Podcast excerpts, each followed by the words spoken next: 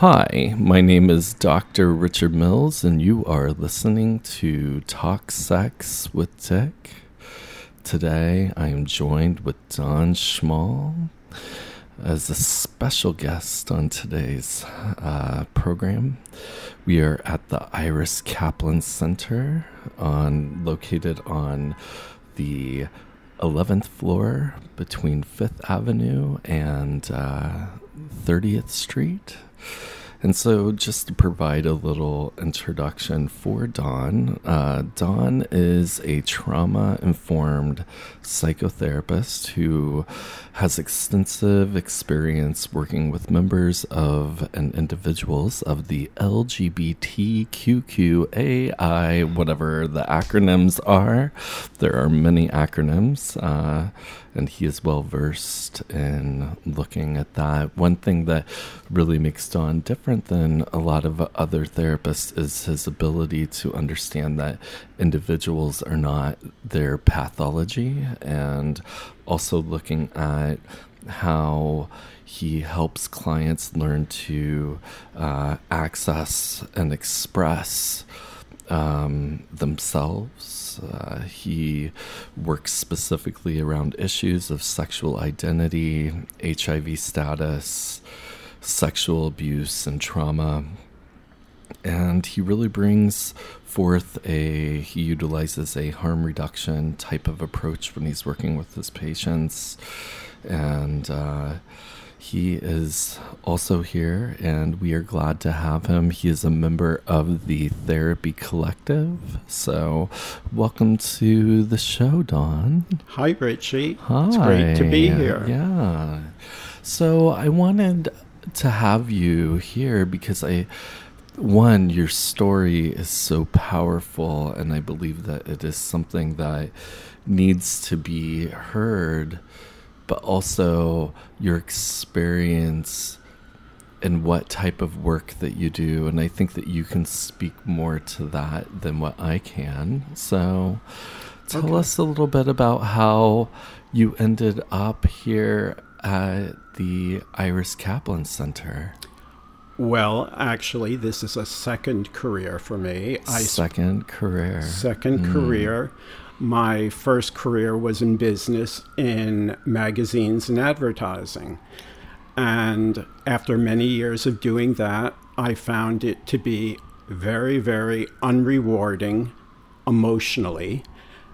Yeah. So, how many I, years had you been working in advertising?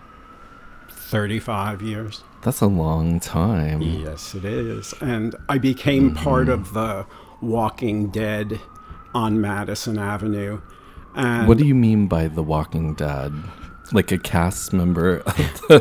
yes, like somebody who walks around all day, is busy, but has no soul. Sure. And so that was when you were doing that work, working in magazines. It was not very fulfilling for It wasn't you. fulfilling. It's very fulfilling financially, but it lacks any human emotion. It lacks what I find to be important in life, and that is sure. relationships. And so, how did you you so you have an MBA, but you left the glamour of the magazine. Mm-hmm business to right. for a you, life of, of, poverty for a life of poverty um, helping others so what so you went back got your master's in social right. work right mm-hmm. and my my first internship was at GMHC for those of you who don't know it's gay men's health crisis and it's the leading uh, organization fighting HIV/AIDS. So, how long has the GMHC been around? GMHC has been around since the 80s, and it's an outcropping of ACT UP, which is the first AIDS activist so organization when we look, founded by Larry Kramer. Right. So when we look at ACT UP as well, it's always been there. Um, but you know with specifically like pose there's right. been kind of this hollywood beautification of act up and right and it's it's hardly as somebody who lived through the aids crisis I was in New York in 1990 when the first news of the AIDS epidemic first came out, and it was a little article in the paper that said some men in San Francisco had been diagnosed with a rare form of cancer, which later everybody knew was Kaposi sarcoma. And we yeah. all brushed it off at the time, but we were a little bit frightened, and certainly we didn't know the horror that was to come. Yeah, and so you lived in New York City. When... I lived in the heart. I lived in Ground Zero, a few blocks from St. Vincent's, and in the later 80s, there wasn't a week that went by without going to a funeral of a, of a friend or mm. running into a friend who said, Have you seen so and so? And inevitably, if you hadn't seen that person, you just assumed they were dead. And I myself uh, became diagnosed with HIV in 1984. And at that time, I was a sitting duck, just waiting to die and it was a scary time. You I'm were scared sure. for your job, you were scared for your health, you were scared for your friends, you were scared to tell your family. There was just so much going on at the time. What, so, for the folks back home that, you know, the experiences of living with HIV, you talk about that fear. Why was that fear there?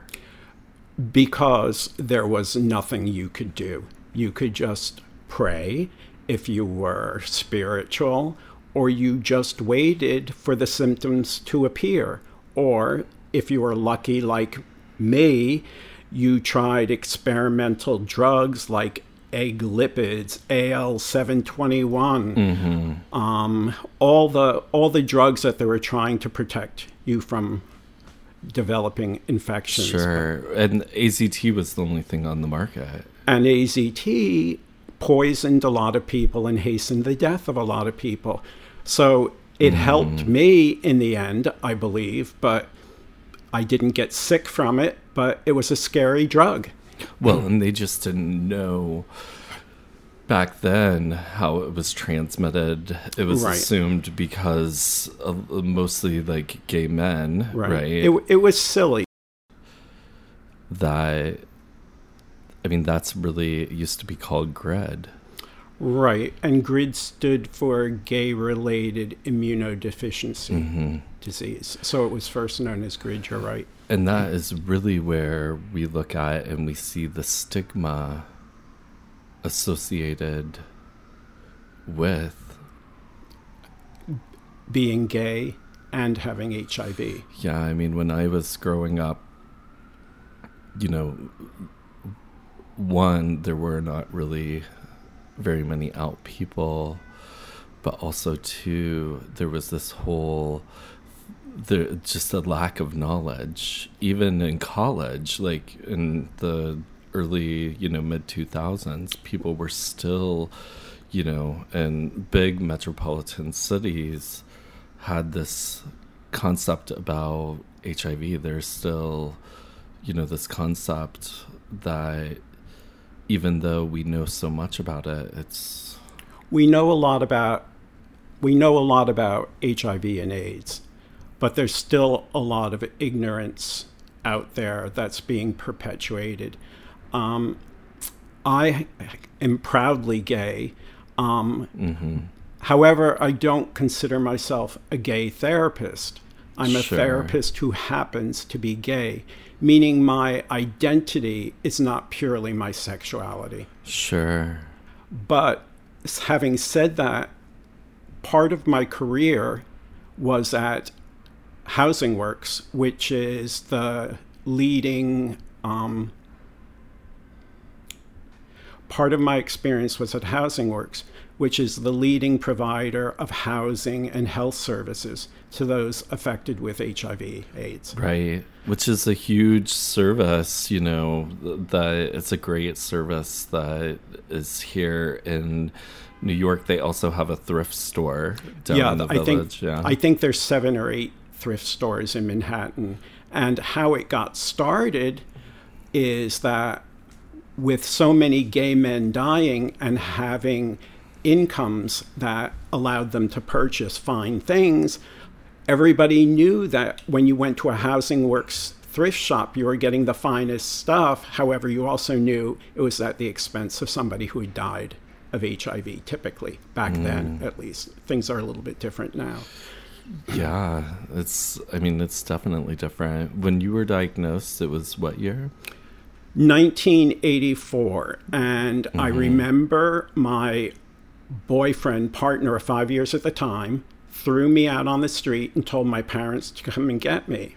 And at the time, my parents didn't even know I was HIV positive or gay. Mm-hmm. So they picked me up and I told them the news that Ken had kicked me out of the house. And by the way, I'm dying. And mm-hmm. my mother said, Well, I don't care about the gay part because they used to be called bachelors in my day. And she made a little bit of a joke about mm-hmm. it. She said, The part that I'm concerned about is you dying. And I told her about HIV and AIDS, and never once did she look back. She was my strength and is part of the reason why I believe I'm still alive today. Sure. But, so luckily, I was not one of those people kicked to the curb.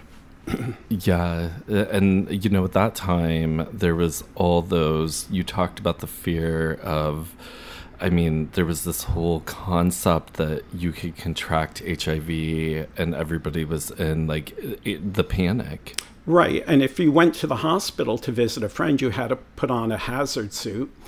You um, nurses were afraid to take care of the patients. My college roommate was in a room that looked like a crime scene with all the tape do not pass, do not go by. And he was dying. He had nobody able to touch him. Um, his parents refused mm-hmm. to come down and see him because he was gay, not because he was dying. And it was it was tragic. Yeah.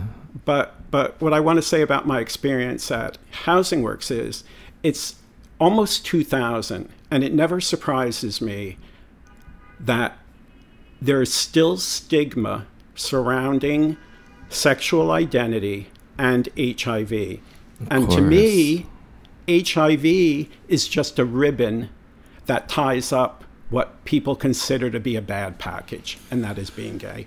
Yeah, I mean, there is a lot of stigma still, even with things like Truvada, that, you know, there's still the stigma about HIV. Yeah, exactly. And now people sometimes reveal their HIV status as something we call doorknob therapy, where it's the last thing they say when they're leaving a room because they're sure. so ashamed. And I never forget one client who was a trauma survivor and gay. He he told me mm-hmm. a, he told me the tragedy of his life, and as he was leaving, he said, "I think I'm HIV positive."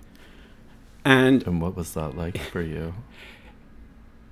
I felt so tremendously badly for him, thinking you should not be carrying this a mantle of shame or responsibility. Mm-hmm. If you had cancer, you would not be whispering it. If you had a brain tumor, you would not be whispering it. Why is it different with HIV? Why is it different with HIV? Because initially, religious groups believed that HIV was the result of bad behavior, immoral mm-hmm. behavior, and it wasn't until Ryan White made it acceptable that uh, Ryan White made it acceptable because mm. he was an innocent victim of AIDS, as opposed to the gay people who had HIV. Ryan sure. White was the first person that broke that moral code. A little fun fact Ryan White is from Kokomo. Wow. You know, and I, I there was a movie that was released um, years ago, and it was about Ryan White and the way that he was treated was just i mean it was horrible it, it was at first nobody would touch him but ultimately he became the innocent victim of AIDS because Sure. he wasn't gay. And um, he made it possible for congressmen to legislate for AIDS care, which is why we have the Ryan White Act today, because they weren't going to legislate on behalf of the gay population. Sure. However, if a little child had AIDS, you, you run to, and, and basically, I will say most members of Congress at the time wanted to legislate, but they couldn't because they needed to be reelected. And their constituencies probably would not have allowed them to vote for something that was pro gay. I mean, pro HIV. Yeah, we're living in this state politically. You know, we feel like we've done so much. There's been a lot of progress, but there's it's also a very scary time for queer identifying people. You Right. know in, many, what? in many ways, we're taking steps backwards, at least in terms of image and Sure. threats to identity. And I believe that that contributes to the fear that people have in admitting they're HIV positive or gay for that matter. Well, and that's you know, silence does equal, Equal death. death, yes. And I think within you know, within amongst gay men, I think that we talk about HIV status more, and there's more testing going on. But even there's still, even though it's talked about, there's still this stigma associated with being unclean.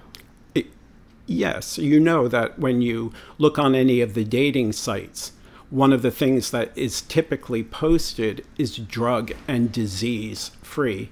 Disease meaning HIV, as uh-huh. though you correlate clean, drug free, and HIV free, and you put them all in the same ballpark.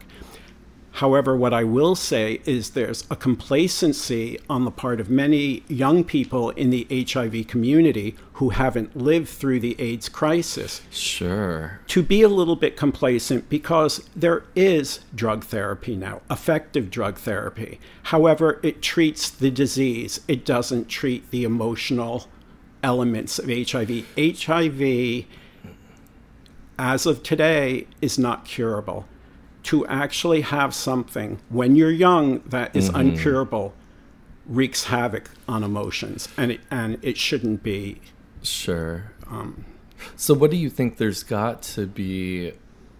Because you did live through that and you saw a whole generation of your friends, their lives were taken. Yeah. And today we're sitting, you know, even though there is, it's, we don't see, we're not seeing what it was like. it, it's it's a little bit deflating because to see people being careless in their choices, either using drugs, and sometimes drug use leads to unsafe sex, which leads Sure. to HIV. And the natural thing is to think, oh, there's a pill I can take. There's not a pill you can take to alleviate the emotional distress that inevitably you'll face if you have a diagnosis of HIV. Sure, because there is that, there's still all the other things that come along with that. Yeah, exactly. What are some, as talking in your experience as someone who has lived with HIV, what are some of those other things? I I think there was a time when I was very much aware of being treated as a second class citizen. Um, even with relatives, you know, they'd kiss everybody at a party and they'd kiss me on the cheek. Um, subtle things at work, you know, whispering that you would hear behind your back, oh, he's HIV positive. The best way to address that today, I believe, is to be out front and open about it. There's no shame Sure. involved. It's a disease it can afflict anybody. You can protect yourself against it to the best of your abilities, but you can only do so much. And as far as I'm concerned, there's no shame. I'm I'm happy that I survived. I'm not necessarily proud that I survived. I just survived. Um, but I think people have to be aware of the emotional consequences, which Sure. I find in my practice. Yeah. So as you are working with individuals, you see in your practice, do you see quite a few individuals who are HIV positive? Yeah, I see a lot, and a lot of them feel so self loathing that they will um, act out sexually or act out with drugs. In fact, I recently had a client who found out he was HIV positive and he was awaiting housing, HASA housing, and uh, he never partied it in his life, but he was in a shelter. And he was so down on himself that one night he partied with some neighbors and used some drugs and he was found dead. And it broke my heart because he had such a potential to live a wonderful, productive life. And this all stemmed from his sense of shame regarding his HIV diagnosis. Yeah. There's so much shame that, I mean, if we look at the concept of HIV, there's just a total shame with that.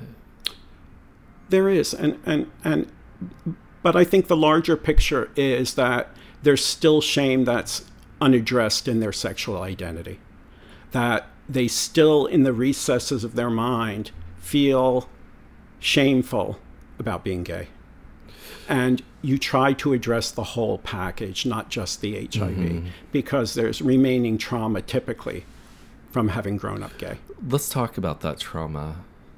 Uh, let's go into that because I think that's really where the story is behind the trauma. I mean, I think as we look at the generation that's coming up, it's a little bit easier because there's visibility.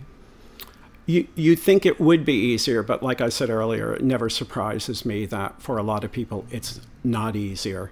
And especially for people from rural evangelical communities. Um, I am now working with a client who moved to New York. He's an actor. He grew up in an ultra Catholic family in Indiana. Um, they had to pray every Sunday. His parents uh, when he decided he wanted to be a dancer, said he couldn't be a dancer because he's going to go to hell, assuming that all dancers are gay, I guess. Sure. And um, j- just subtle things that happen in families and day to day living.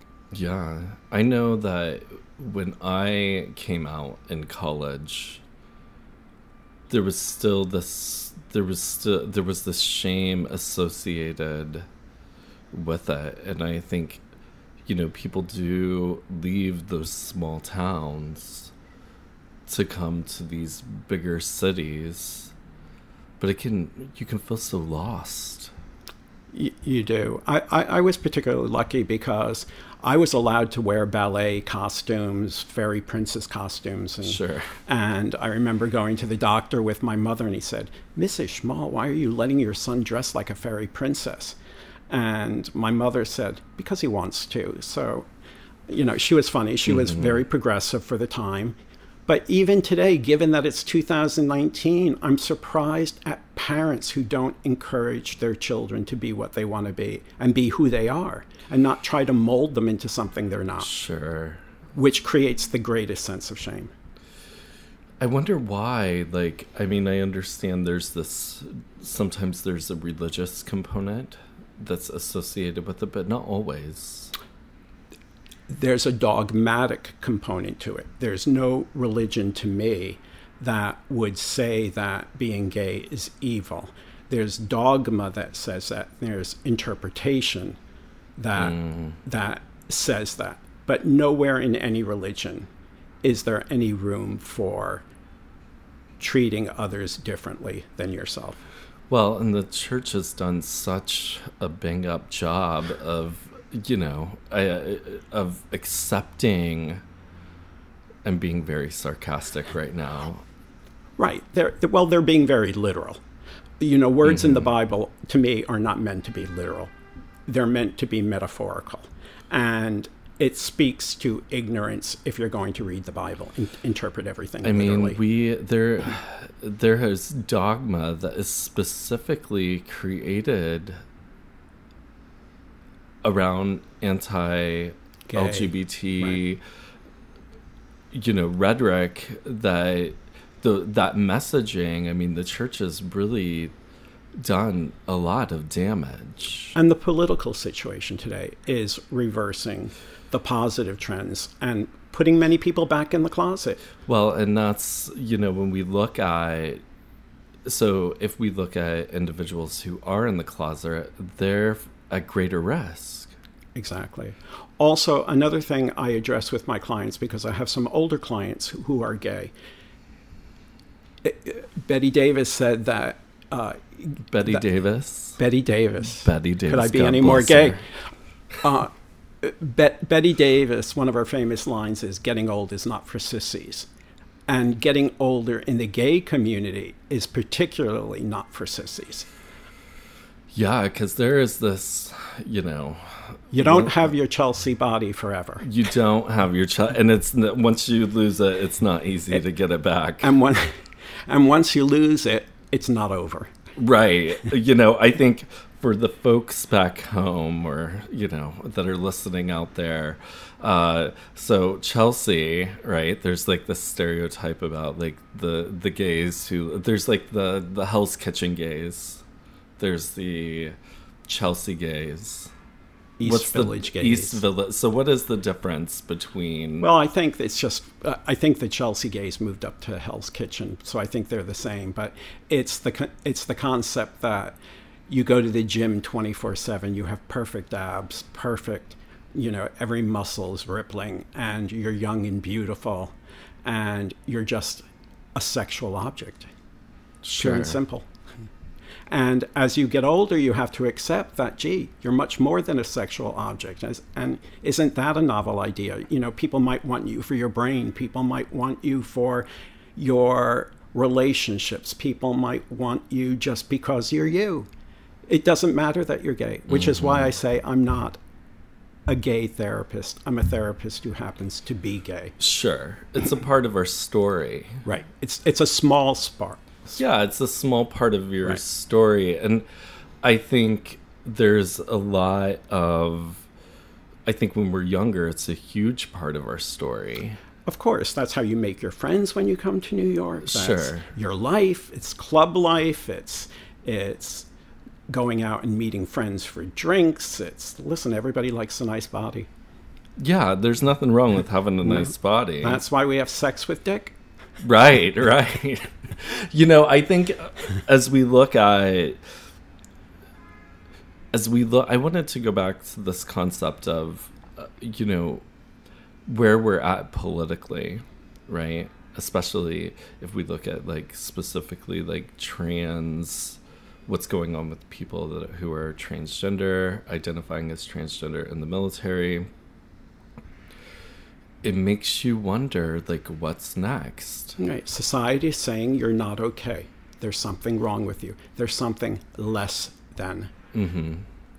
and it's just not true. And if i can stomp that out one person at a time i've done my job sure yeah. and there's this whole experience you know uh, we don't think that people are still in the closet like you know when you hear somebody's not they're not out you know um it, it, it's, it's almost, shocking it's a little shocking yeah, yeah. but i had somebody contact me the other day and they are not they are not out and uh, there's this all these components of their experience which prevents them from being out right so the shame and sense of responsibility is still with many people today mm-hmm. and as we've said, it's partly due to the political climate now.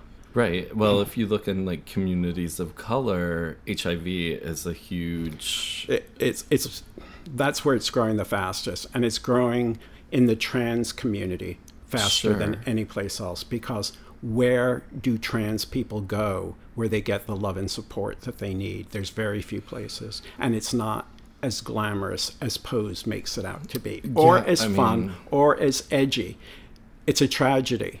It's not a made for TV movie. It's true. It happens. Right. I mean, if we look at homelessness, Homelessness, you look at all the transgender folks who have to prostitute themselves. It's the only way they can survive. they're That's a engaging in tragedy. survival sex and what does that lead to?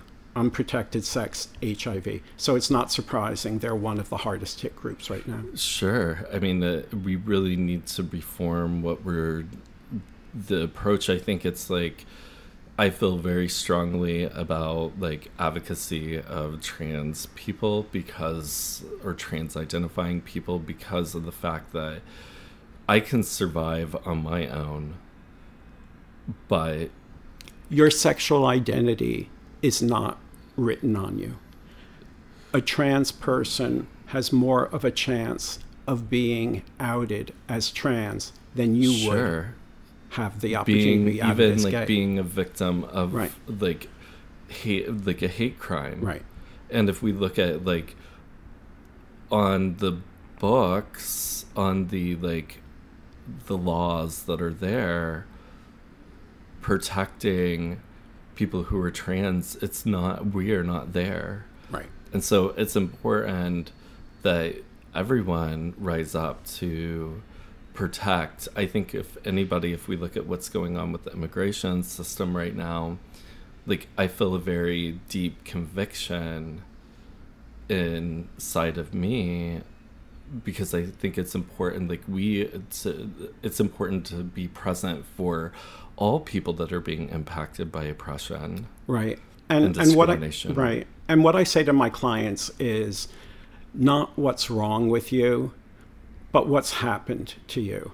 Mm-hmm. Because emotional distress and mental illness, everybody has some degree of. Sure. It's really about what happened to them and how they've reacted to what's happened to them. Yeah, I mean, it's about making meaning of that trauma story because Right. sometimes we can allow our trauma to become a part of our infused identity. Right. And and how and what I want to say as you said it earlier in the conversation is that mental illness is not to be pathologized. It's to be understood. Yeah, because I think when we look for the folks back home, th- how we look at it is through this book called the DSM, and really, people are not their diagnosis. We use this, we uh, try to understand the symptoms so we know how to treat and provide Right. a place of reference so that a person can grow they can grow within themselves And get appropriate care. Yes. Mhm. so i want to so right now there's this big push in our community um, with things like i'm just going to take prep and if i take prep then it's going to be okay. And i'm not and i'm not slut shaming i'm not saying uh, that individuals who take prep are engaging this they're engaging Right. and it, whatever anybody's comfortable So- and i think that people should make informed decisions about their health their sexual health and i believe that truvada is a very positive Oh, thing yes, but all- there's all this the- yes. messaging in our culture Yes. that just take this pill and Yes. However, Richie, if you're in a relationship, you know you're monogamous. So you believe that taking PrEP is going to save your life. It would if your partner is truly monogamous. Mm-hmm. Trust is not always enough. You have to protect yourself. You could have a fight with your partner. He could take it out on you by having unsafe sex with some.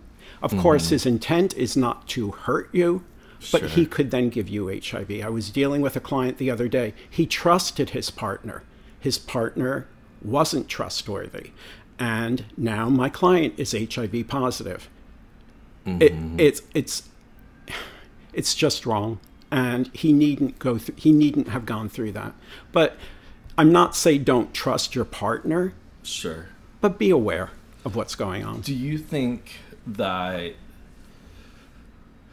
as we look at the uh, more so from the perspective of people saying, I'll just take a pill It angers me. It angers me because it gets me mad and it gets me very sad at the same time because it's not cured by a pill. You still have to go through the emotional devastation that HIV represents. Right, but there's individuals who advocate, they'll say, because of things like Truvada, that we don't need to engage in safer sex well practices. how about all the how about all the other sexual diseases that you can get how about strains of hiv that are yet unknown that aren't going to react positively to uh, drug treatment there could be another aids mm-hmm. epidemic for all we know sure act safely as far as i've concerned the gay community has been given a second chance and don't squander it sure. by being irresponsible. Yeah, and I think that, you know, uh, as long as people are being aware and they're, you know, they're making decisions like whether you make a decision to wear condoms or to not wear condoms, know right? the know the consequences. Yeah, and accept and the consequences. I wonder, and this is my fear. Nobody saw. I mean, the big thing used to be like gonorrhea, and before HIV, right? Mm-hmm, mm-hmm. Syphilis. Mm-hmm. Yeah, and then nobody saw the HIV epidemic happening. No, it, it, it came quickly and by surprise.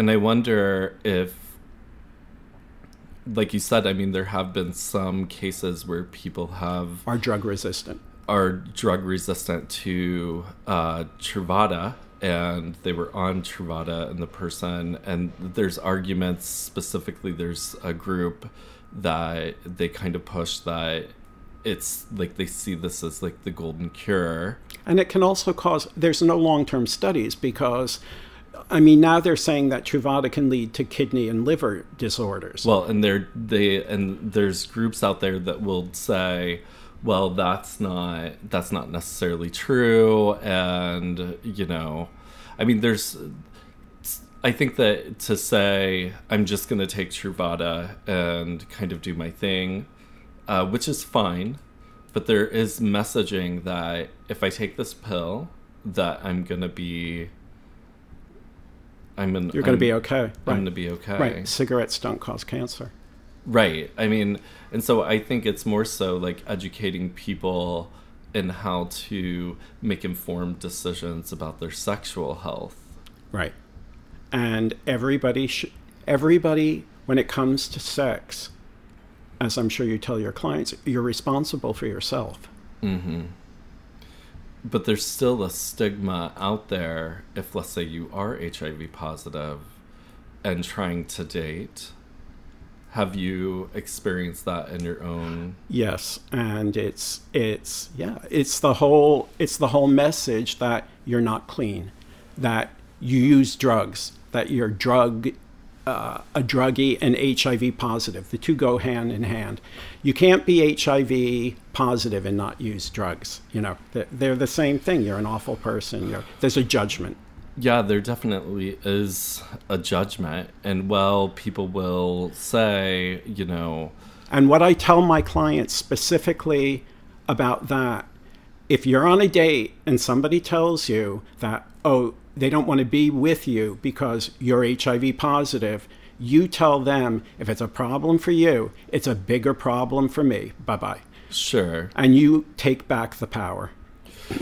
Yeah, I really think, you know, the, the New York Department of Health recently uh, released a study that said if, let's say, the HIV is undetectable, that it's um, it's nearly impossible to transmit. Mm-hmm. That's true. That's true. But there is that tiny chance. And listen, when people say they don't want to be with somebody who's HIV positive, I truly don't believe nowadays it's because they're fearful that they're going to contract the disease. I think there's still the stigma about being with somebody who's HIV positive, that they're not good enough, that that represent somehow, sure. Some way, a threat. You know, I think it's if somebody was HIV positive and you're in a relationship with them it's almost like there's an awareness they're in control of their health Right. if they're managing They're in better control. yeah and so i think there's this whole i think what really starts to get my fire going is individuals who say well um, you know this is the this whole concept of being clean It's disgusting. Yeah. It's- the word clean, it disgusts me. I'm I'm clean. I take a bath every day. I take a shower. I'm clean. I mean, and if somebody says I am HIV negative, and then you're engaging with them, they could be HIV positive and not know Right. that they are. But they are HIV positive. So I think the conversation. I think it's important to have the conversation, but that should not be a determination of whether you make a choice about whether to love somebody or not. And I don't think it should necessarily fall on the HIV positive person to have to reveal his status. Mm-hmm. It's incumbent upon both in the couple, in the partnership, to reveal it when they feel they're ready to reveal it. Mm-hmm. Because, as far as I'm concerned, the partner who's HIV negative has to take responsibility for his own health. If he wants to know, ask. Sure. Have so have you heard of um, bug chasing? Yes. And what what are your thoughts on that? And so just uh, for a little education, bug chasers are individuals who actively seek to contract HIV. And and a lot of times, uh, what I saw at Housing Works, a lot of times the reason for that is because they believe that they will get better benefits and access to benefits, meaning disability, um, housing, a lot of benefits that are afforded people who are HIV positive. Mm-hmm. Believe me, you don't want to be HIV positive in order to get housing and drug therapy, and it's not worth it. Yeah, because it's a daily managing. It's something that's with you your entire mm-hmm. life. At least for now, it's with mm-hmm. you your entire life. But primarily, bug chasers do it for financial reasons and financial gain. Mm, that's interesting. And you worked in specifically working, you know, Oh yeah, with It- individuals. I mean, there are. I I would say this that there is insurance, special insurance that the government covers. You know, specifically ADAP, uh, that and covers HASA housing. Right, but I have when I used to work at a clinic, the, people would say those the housing through HASA was very it was not nice. You're not going to live on Fifth Avenue. Right, you're not going to live on Fifth Avenue.